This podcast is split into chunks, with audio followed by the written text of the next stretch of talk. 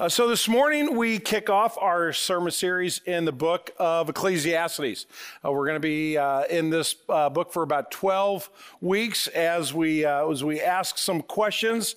Uh, we re we dig into some of the more difficult questions in life. So you see there it says life is Hebel. Sometimes that is spelled with a V. It's a transliteration of the Hebrew word, which means vapor or mist, something that, that's here and gone in an instant. If you've ever read uh, the book of Ecclesiastes, you know it starts out with life is vain, it's, it's, it's meaningless, it, it's hopeless. Uh, and is that the case? So we're going we're going to dive into Ecclesiastes and ask some pretty challenging questions or look at the questions that Ecclesiastes challenges us with. Uh, in 1961, there was a book that was published by an author whose name was N.W., the initials N.W. Clerk, and it was a book that dealt with grief. It was a book that dealt with despair. It was a, a book that dealt with misery, and it did so from a Christian perspective in that the author uh, was a Christian, uh, but asked some very difficult questions that made Christians very uneasy. I want to share some of the quotes with you out of that book to, to help start off this morning because I think it will help us understand uh, the significance of the book of Ecclesiastes. Uh, so, a handful of quotes here. The author says, Part of every misery is, so to speak, the misery shadow or reflection. And he explains this the fact that you don't merely suffer, but you have to keep on thinking about the fact that you suffer. And not li- only live each day, uh, endless day in grief, but live each day thinking about living each day in grief. We were promised sufferings, and I was talking from a specifically Christian perspective. They're part of the program. Uh, we're even told, Blessed are those that mourn. I accept it. I've got nothing I haven't bargained for. Of course, it is different when the thing happens to oneself, not to others, and in reality, not in imagination. Third quote, he says this God has not been trying to experiment and experiment with my faith or love in order to find out their quality. He knew already. It was I who didn't. In this trial, he makes us occupy the dock, the witness box, and the bench all at once. He always knew that my temple was a house of cards. His only way of making me realize the fact was to knock it down. When you are happy, so happy that you have no sense of needing him, so happy that you are tempted to feel his claims upon you as an interruption, if you remember yourself and turn to Him with gratitude and praise, you will be, or so it feels, welcomed with open arms. But go to Him when your need is desperate, when all other help is in vain. And what do you find? A door slammed in your face and a sound of bolting and double bolting on the inside. And after that, silence. And then one more. Not that I am, I think, uh, in much danger of ceasing to believe in God. The real danger is of coming to believe such dreadful things about Him. The conclusion I dread is not so there is not a God after all, but so this is what God is really like. Deceive yourself no longer. Those are some difficult statements. Those are some statements and some questions uh, that make us uncomfortable. I'll speak for myself. They make me uncomfortable. They don't sound like they're, they're very uh, mature about our faith in Jesus, and they don't sound like they, they've experienced the hope that is the gospel. And that is, in fact, why the author who wrote this book wrote it under uh, an assumed name. That was not his name. He was actually a world renowned Christian author, but he was fearful of the backlash he would receive from the Christian community, his brothers and sisters in Christ, who thought that he was suffering because his faith wasn't deep enough. And so it wasn't until after he died uh, that the work that he penned, A Grief Observed, was actually published under his name. C.S. Lewis is an author with whom probably almost all of us are familiar. One of the best literary minds of the 20th century and a devout believer in Jesus, and yet a person who wrestled with much of the ambiguity and the unanswered questions of this life and he had, he had come to a deeper understanding that life is it is hebel it is, it is but a breath that is here today and then gone. It seems intense in the moment, as the picture behind me displays, and yet blink or wait two or three seconds, and it will all be a mist that has completely disappeared. Why study Ecclesiastes? Why study Ecclesiastes now at Green Tree Community Church? Uh, there are a couple of reasons for that. Why now? I'm going to start with that. Why now is because I, I've wanted to preach Ecclesiastes, but I've never felt that I've been prepared to preach Ecclesiastes. I always felt that I was too young and I didn't have enough life experience to actually appreciate everything that the scripture was offering, but now I'm older. Uh, I can even go so far as say I'm, I'm old. I'm 60 years old. I asked a second grader this morning what they thought of 60 years old, and their eyes got real big and real wide. And I said, Well, don't worry, I think the same thing about that. But why Ecclesiastes? Well, I think an honest look at Scripture would say that the vast majority of Scripture is given to us in the context of God's glory and God's power and, and God's plan of salvation and His grace and His mercy and His compassion to us. And, and rightly so, we should rejoice in that. We should be excited about that. There should be joy in the Christian community. If there isn't joy in the Christian community, we've missed the fundamental message of the good news of the gospel. But what Ecclesiastes does is, is not ignore the gospel as if it weren't true. Ecclesiastes comes at the same question Is there a God? And does he care about me? And, and does life matter? It comes at it from the opposite side of the question. And it really asks the question well, what's life without God? If you choose not to believe in God, if you choose not to put your trust in Him, then, then so what are you left with? Is there anything that really will bring meaning to life? And so I, I, like the fact that, that it turns the argument around a bit because that tends to make me think a little bit harder and pay a little bit careful attention. Ecclesiastes, as it were, really asks the positive question from the negative side of the coin. And the reason I think this is also important for us at Green Tree Community Church now is because the types of questions that Ecclesiastes wrestles with are the type of questions that we wrestle with today. The meaning of life. Why, why do good things happen to, uh, to why do good things happen to bad people? Why do bad things happen to good people? Why is one person's life cut short, short and one person's life extended? Why, why does one person have wealth and another person is poor and oppressed? These are questions that are right smack dab in front of us today. And if we're going to be a witness for Jesus, our answer simply can't be, well, the Bible says that it all works out in the end.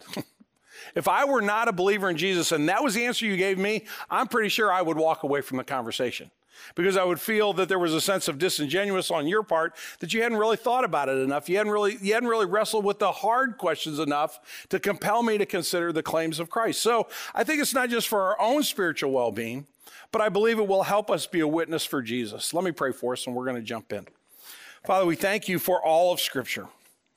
Uh, and this morning, as we embark on this journey, I thank you for Ecclesiastes. I thank you for the difficult and challenging questions that we find there. And I thank you for the disturbing comments that are made because they are true to the extent that they cause us to think about what life is like if we choose to make mankind and ourselves the center of the universe, a life void of relationship with you. So, Lord, we, we need great wisdom from your Holy Spirit to understand these texts. Uh, Father, we pray that you would reveal yourself to us in them. Lord Jesus, we pray that you would be glorified in our lives. Uh, we submit to your word. It has the final uh, rule and authority in our lives. And so we come longing to understand it better that we may trust you more deeply. Father, we don't come here to hear my words. They're of no more consequence than others. In fact, they're probably of less consequence than others. Lord Jesus, we come to be taught by you, by your Spirit, by your word, and it is that for which we pray. Father, forgive my sin. Please don't let me be a hindrance to your word this morning. We pray in Jesus' name. Amen.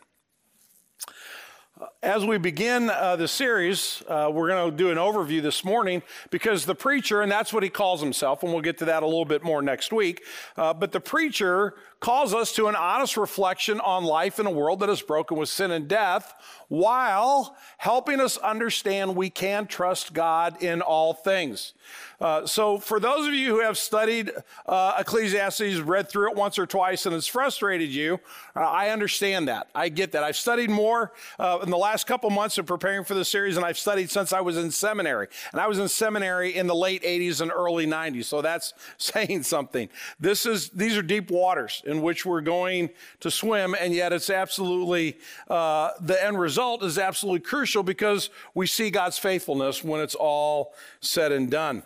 What I'm going to do this morning is I'm going to give you an overview uh, by asking the question and trying to answer it through the words of Ecclesiastes, why study the book of Ecclesiastes? And I'm going to give you seven reasons why we're going to study. And some of you just immediately looked at your watches and said, uh oh, we're in big trouble. He's got seven reasons we're going to be here till one o'clock this afternoon. Well, we're not because we have a visitor lunch, uh, but also because I'm just going to touch on these. I'm not going to spend a lot of time on any one of them, but I think they're all very important. And I'll give you Bible, I'll give you Ecclesiastes verses as we uh, as we go through. So you may just want to watch the screen this morning instead of trying to flip through your Bible. So, the first reason we study Ecclesiastes life is full of ambiguities, complexities, and contradictions. They're, they're just some things that don't make sense. Here's one of them in Ecclesiastes 7. In my vain life, I have seen everything. And then he speaks to one thing in particular he's seen. There's a righteous man who perishes in his righteousness, and there's a wicked man who prolongs his life in his evil doing. So the author of Hebrews says, I've, I've seen really good people who, you know, they, they contribute to society. They're trying to make the world a better place to live. They're, they're investing themselves and their resources in, in doing good things, and they die too early. And their full impact is never felt. And then I've seen people who are rotten to the core. I've seen people who, who, who their lives are scandalous. They hurt other people. They, they take from other people. They do harm to society. And they seem to live all the way through and get off scot free. And nothing bad ever happens to them. How can that be? That's a really good question. Secondly, in, in chapter 8, he says this this is a van, there's a vanity that takes place on earth, that there are righteous people to whom it happens according to the deeds of the wicked. And there are wicked people to whom it happens according to the deeds of the righteous. I said this is that this also is vanity. So he's asking the question, what about these righteous people that bad things happen to? Why do bad things happen to quote unquote good people? Folks are out there, they're, they're trying hard, they're be, having a positive influence, and boy, everything just seems to go wrong for them. How can that possibly be fair? While this guy over here who's living for himself and he cheats and he steals to get ahead and he steps on everybody around him and he, you know, he's gone through four marriages and he, his kids hate him. And, but boy, oh boy, it seems like everything he touches turns to gold. How can that possibly be fair? Life is full of ambiguities, complexities, and contradictions. You ever ask the what if, if questions when it comes to people who have died too early? Ever thought about it? I've asked myself, what, what if Dr. King hadn't died? What if Dr. King you know, passed away in 2010 at the ripe old age of, uh, of around 90, and he had had another 40 years of impact in our, in our culture. What if Abraham Lincoln had not been assassinated? What if he had more years to do more work on behalf uh, of a nation that was just beginning to come back together after the Civil War? If you don't recognize the gentleman in the middle, he was, uh, his name is Jim Elliot, and he was a missionary to the Auca Indians, a people group that had never heard the gospel, and they, they got in uh, canoes and went to their village, and he got out of his canoe with a couple other friends, stepped onto the beach, and he was instantly murdered by, by the people of that tribe. What if he had not lost his life? What, what would he have done not only for that particular people group, but for world missions? Some things just don't seem to make sense. There are, there are complexities that can't seem to be answered. If you've ever sat with a friend who's lost a loved one in an untimely way, if you've ever been with a person who has done everything right followed all the rules, and their business is a complete and utter disaster. You talk to a friend who says, I got home and my spouse just told me that they're leaving and they don't want to have anything to do with me. And I thought we had a pretty good relationship. There just are simply complexities in this world that do not allow for simple answers. Secondly, we study Ecclesiastes because we're tempted to live simply for the here and now and for temporary wealth. The, the preacher, who is also, by the way, the a king in Jerusalem? Because the next couple verses we're going to read, the preacher tells you all the wealth he amassed. And I don't want you to think this is a typical pastor salary, okay? He was also the, the king of the entire nation. So he had a few more resources at his disposal. I said in my heart, Come now, I will test you with pleasure. Enjoy yourself. But behold, this was also vanity. I made great works, built houses, planted vineyards, made gardens, parks, and planted fruit trees, made pools, bought male and female slaves. I had great herds and flocks, more than any who had come before me in Jerusalem. I gathered gold and silver and treasures of kings. I got singers and many concubines. I became great and surpassed all who had come before me in Jerusalem. Whatever my eyes desired, I did not keep from them. Then I considered all that my hands had done and the toil that I experienced in doing it. And behold, all was vanity and a striving after wind. And there was nothing to be gained under the sun. Now, I'm going to go down a side road for just a second. As you read Ecclesiastes, and by the way, I'm going to go down a secondary side road. Uh, a friend gave me this book. Jeannie Greenwood gave me this book, and it's simply the book of Ecclesiastes. So if you open it up, you'll see uh, on this side of the page, it's just the scripture. It's not like it's a study Bible, it's just scripture. But you got a blank page on this side so you can take notes. Uh, so I'd encourage you. This is Crossway Books. She told me you could go on Amazon and get one of these. It's called a scripture journal. So you may want to kind of take notes uh, as you go. But the reason I, I bring this up is whenever you see that phrase under the sun in Ecclesiastes, underline it or highlight it, mark it somehow, because it has a very specific meaning. And we'll talk about this more and more throughout the next 12 weeks. When the author of Hebrew, uh, when the author of Ecclesiastes says under the sun, he's talking about the world as we know it, absent God. So what he's saying is, if I'm going to live without God, where does that lead me? And so he looks at everything under the sun, in other words, without bringing God into the equation. He says, Here, I've gotten everything. And he had the means to get everything. This, the, in our today's standards, he would be a billionaire. There's nothing he couldn't get if he wanted it. And he gets to the end of it and says, It's a waste of time to live for temporary wealth. Jesus says exactly the same thing in Matthew's gospel. Don't store up for yourselves treasures on earth where moth and rust destroy and where thieves break in and steal. But lay up for yourself treasures in heaven where neither moth nor rust destroys, where thieves do not break in and steal. For where your treasure is, there your heart will be also. We live in a world that says if you just get the next thing, you'll be happy. Hit the world that says, you know, you've got, a, you've got a wonderful wine cellar, but if you get a few more bottles of wine that are this vintage, you'll be just perfect. You know, you drive a wonderful car, but if you drove this car, it would just be that much better. You live in this kind of house, but maybe you ought to live in that kind of house. And everything seems to be built on temporary wealth equals happiness, equals the meaning of life. And we'd be very tempted to believe that that's where we should spend our energy and our time. Thirdly, we should study Ecclesiastes because the opposite is also true. We can be tempted to live for pleasure and for excitement. We can also be tempted to despair. In chapter 1, the author writes, The words of the preacher, the son of David, king in Jerusalem. Vanities of vanities, says the preacher. Vanity of vanities, all is vanity. It's that, that puff of smoke, Habel. What does a man gain, or a woman for that matter, anybody? What does a person gain by all the toil at which he toils under the sun? A generation goes, a generation comes, but the earth remains forever. All things are full of weariness. A man cannot utter it. The eye is not satisfied with seeing, nor the ear filled with hearing. There's, there's a prophetic statement right there about social media. The eye is not filled with seeing and the ear is not filled with hearing. Uh, a couple of friends of mine asked some college students recently to talk about social media and about do you, do you keep your phone with you all the time? Do you keep it on all the time? Do you turn it off? Do you leave it on? And, and I think their answers were pretty similar to the rest of us. We can't put it down by and large. We, we can't set it aside. We, we are long, we've seen something, but now we need to see the next thing. We, you know, we, see, we saw that news clip about that situation, but now there's a new news clip we have seen. I have one friend who said something, but there's another friend who's going to say something, and I've heard this message, but now I can hear it a different way, and on and on and on it goes. We're never satisfied. What has been is what will be, and what has been done is what will be done. And there is nothing new under the sun? Is there a thing of which it is said, see, this is new? It is already in the ages before us, which leads us finally to verse 11. There is no remembrance of former things, nor will there be any remembrance of latter things yet to be among those who come after. We could be tempted to great despair. We could be tempted if we look at the world around us void of God and come to the conclusion that it doesn't make any sense and it isn't worth living, and we can simply say, Why bother? I have friends and I've had friends in, in my past who have struggled uh, with clinical depression. And it's not that they don't want to live. It's not that, that they are despairing of life.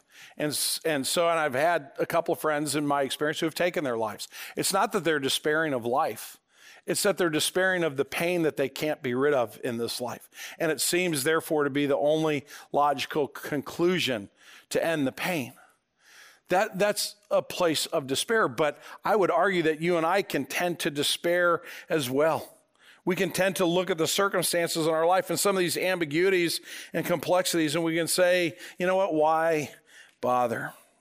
So we ought study the book of Ecclesiastes. Fourthly, we study the book of Ecclesiastes because life is full of questions that don't have easy answers or fit in our assumptions. So let's talk first about questions that don't have easy answers. In verse chapter 4, the first three verses, again I saw all the oppression oppressions that are done under the sun and behold the tears of the oppressed and they had no one to comfort them. And that, that, what that really means is nobody empowered to really help make a change. On the side of their oppressors, there was power, and there was no one to confront them. And I thought the dead who already dead more fortunate than the living who are still alive. But better than both is he who will have not yet been and who has not seen the evil deeds that are done under the sun. The, the author looks at the social upheaval of his day. So if we think that, that, that bigotry and racism and oppression are, are unique to our setting, far from it. This has been a problem that has plagued our planet almost since day one. And the author looks at this and he says, There's something terribly wrong with people having all the power to, to make the good changes and to help the oppressed when they don't do it. And the oppressed have, have nowhere to go. Have you ever found yourself thinking when you look at something that somebody does in government somewhere, if I was in charge, things would be different? Tell the truth. Have you ever had that thought? I have had that thought. Nobody else. I'm the only one. Really? Okay. A couple people are going like this. They don't really, they don't, come on, be brave about it. I'd uh, be a bold sinner. If you're going to sin, sin big, right? I've had that thought. If I were in charge, things would be so much better. Go ask my staff if that's true. I think what you find out that sometimes maybe yes, but a lot of times, you know, maybe not so much. There, there are questions that don't have easy answers. This is something we've been wrestling with, and we, have made no progress on it over thousands of years. But we also have some assumptions that, that actually have a negative impact on the way we live. And I'm going to go to the Gospels for just a second. Jesus and his 12 buddies are walking down the road one day they come across a guy who's blind. They passed by, they saw a man who had been blind from birth. Now, that's important. In other words, he, he, didn't have a disease that took his sight, or he didn't have an accident where he lost his sight. He was born blind. And the disciples are now going to share with us their theological understanding of this situation. Rabbi, who sinned, this man or his parents, that he was born blind? Here's their theological assumption that it, when, when you do something bad against God, he's going to get you. So either this man, God looked into, into, into this man's life and saw that he was going to be no good down the road, and so he made him be born blind, or his parents did something really bad, so God got back at his parents by making their son born blind. Now, we would never vocalize that. You, you would probably never, in a polite conversation with other believers, say, Look at that person's troubles. And, you know, I, I think God got them for what they were doing wrong. But we, we think that in our hearts. We believe that in our hearts. At least my generation has. Why do you think we stayed away from, from the AIDS clinics in the early 80s? Why do you think we didn't reach out to people who were dying a horrible death? Because we thought they were getting what they deserved. That's the truth. We don't want to say it in polite company, but that's the truth. That's the evil that's inside our hearts. Those are the theological assumptions that we have. But when you apply it to others, it's one thing when you apply it to yourself and you say, God's out to get me, that really messes with your relationship with God. It can destroy your relationship with God. That's why we study Ecclesiastes, because Ecclesiastes doesn't let these assumptions lie unchallenged nor does it shirk away from the questions that are not easy to answer. Fifthly, we study Ecclesiastes because an honest self evaluation is part of the pathway to knowing God. In chapter 2, a great question is asked What does a person get from all the toil and striving of heart with which they toil beneath the sun? There's that line again, under the sun. For all his days are full of sorrow and his work is a vexation. Even in the night, his heart does not rest. This also is vanity. Have you ever poured yourself into your job? And I know a lot of you and what you do, and, and I don't know very many of you that don't pour yourself into your job. You ever you you care so much and you work so hard, you're not just working for a paycheck, you're not just punching a time clock, you're trying to make a difference. And then you you find out that that somebody undercut you and it's not working out. You find out that other people don't care and they've quit on you. And then what happens? You go home and you go, Oh, I'm just going to go to sleep and forget all of it. And then what happens? You can't sleep. And you're up all night worrying about this. That's the vexation that we feel when we when we we're in a situation where we think, you know what, this just is not going the way it's supposed to go. But what the author of, of, of Ecclesiastes is saying, well, let's use that to look in the mirror. Maybe my maybe my work has become my idol. Maybe I think that actually what I do under the sun, void of God's work in my life is what's really most important. And maybe I've gotten things out of whack. So Ecclesiastes is going to make us do some hard self evaluation. Sixthly, the reason we study Ecclesiastes is because, truth be told, we want to play God, but we're not God. Chapter 5, verses 1 and 2. Guard your steps when you go to the house of God. To draw near to listen is better than to offer the sacrifice of fools, for they do not know that they are doing evil. Be not rash with your mouth and let not your heart be hasty to utter a word before God. For God is in heaven, and you are on earth. Therefore, let your words be few. Have you ever thought about the, uh, uh, the foxhole prayer? And I realize that probably the vast majority of people in this room have never been in a foxhole in combat, but, but you, you understand the metaphor where you bargain with God and you say to God, you know, Lord, if you'll do this and you'll just, you know, get me out of this jam or you'll help me with, with, with these finances or, or help me solve this problem or help me pass this algebra test for which I have, have never cracked the book or studied. If you do that, then I will do X, Y, or Z. And we make this promise. But really what we're saying is, God, let me make you in my own image. What we're really saying is, God, you're here to serve me, and I'm only going to be in a relationship with you. I'm only going to be pleased with you if you work it out the way I want it worked out. We don't like to say it, we don't like to even acknowledge it, but truth be told, every human being walking around on the planet wants to be their own God. We want to control our own destiny. And when we pray, we're tempted to want to tell God what He should do in order to gain our affections. We study Ecclesiastes because God is not interested in being our cosmic ATM, nor our defense lawyer, nor the one who gives us the answers for the test for which we have not studied. God wants to challenge our thinking that we have the understanding, the depth of knowledge, or the experience to actually think of ourselves in the same breath that we think of our God. Which leads us to the seventh, probably the most important reason why we study Ecclesiastes is because we need God. Chapter 3 I perceive that whatever God does endures forever. Nothing can be added to it, nor anything taken from it. God has done it so that people's so that people fear before him. A couple things here that I think are important. The first is that the author of Ecclesiastes is reminding us that this is an eternal question. It's not a temporal question. Your relationship with God is not about the here and now. That's part of it. It's it, it, it it, it, it's not absent but it's only a small, small portion of your relationship with God. Your relationship with God, according to God, is intended to be eternal. It's intended to, to, to go on after you die in a new life, in a, in a place that we, we call paradise, a place called heaven. And the grace of Jesus was given so that we could have that experience. The author of Ecclesiastes is helping us look forward and saying there, there's a better perspective here that needs to be gained in our understanding of God. God, what God is doing is eternal. So I want to attach myself to that. I, I want to be part of that. And what's cool about that is that God has the power so that it's going to work. Because see, nothing can be added to it and nothing can be taken away for away from it. Therefore, I should fear, I should worship God. I should be in a relationship with God, i.e., I need God. These are the reasons why we're beginning this journey this morning if I were going to, uh, let me give you a, a, quote before I put it in my own words. Zach Eswine is pastor uh, at Riverside Church, so one of the churches that we planted uh, over in Webster. And I would encourage you uh, occasionally go over to Webster and uh, sit under Zach's teaching. He is one of the smartest people I have ever met in my life, and one of the most gifted preachers I've ever I've ever sat under as well. And Zach wrote a book called Recovering Eden, which is a book about Ecclesiastes, and that would also be a good resource for you. Buy that book and read that. But he sums it up by saying this The aim of the preacher's message is that we who listen will come to believe in God and to recover our purpose with his uh, gift, and to see that our whole purpose as human beings is a God centered relationship toward all things.